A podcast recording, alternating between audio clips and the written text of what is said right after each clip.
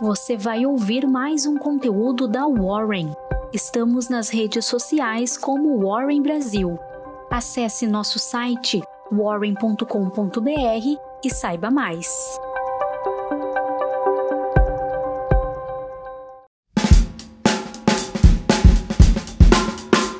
Eu sou Gustavo Pazos, trabalho no time de análise da Warren e vim te entregar sua Warren Call de hoje.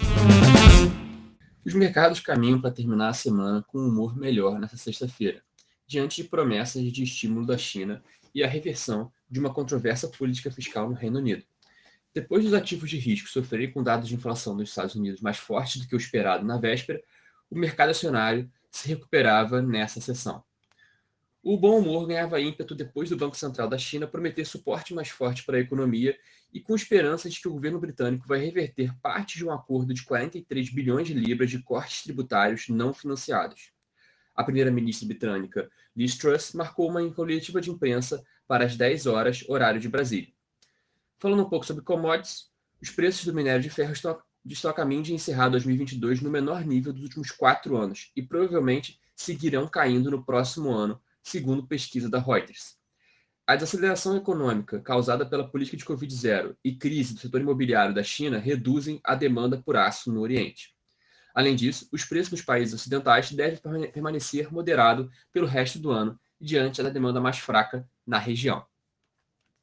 No cenário corporativo internacional, as ações da China registraram seus maiores ganhos em cinco meses e meio após uma dramática recuperação em Wall Street e depois do chefe do Banco Central chinês prometer apoio mais forte para a economia real.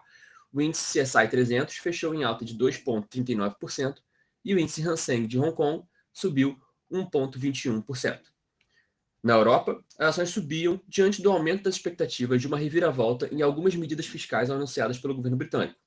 O ministro das Finanças britânico, Kwasi Kwarteng, interrompeu sua viagem a Washington para voltar mais cedo a Londres, onde a pressão está aumentando para que o novo governo acabe com uma política econômica que desencadeou tumultos nos mercados financeiros. Segundo o jornal Times, Liz Truss vai demitir o ministro e descartar parte de seu plano econômico em uma tentativa de sobreviver à pressão política. Nos Estados Unidos, os futuros dos índices acionários tinham pouca variação à medida que os investidores digeriam resultados mistos dos principais bancos norte-americanos, em meio a preocupações com o impacto do aumento da inflação e de uma política monetária mais rígida sobre os lucros corporativos. As ações do JP Morgan subiam 2,4% na pré-abertura, depois de reportar lucro acima das expectativas. O Wells Fargo registrou queda de 31% no lucro, uma vez que o banco elevou os custos relacionados a um escândalo de contas falsas, e ainda assim as ações subiam 1,4%. O Morgan Stanley apresentava uma queda de 2,3% de suas ações após relatar queda mais forte no seu lucro corporativo. Falando agora do nosso amado Brasil, e primeiro sobre o âmbito político, o dia reserva pesquisas do Datafolha e IPESP sobre o segundo turno do pleito a presidente, um dia depois de imbróglio envolvendo os institutos de pesquisa. Na véspera, o presidente do Conselho Administrativo de Defesa Econômica, o CAD, determinou que a Superintendência Geral da Autarquia investigasse os institutos de pesquisa por suposta ação coordenada no primeiro turno das eleições.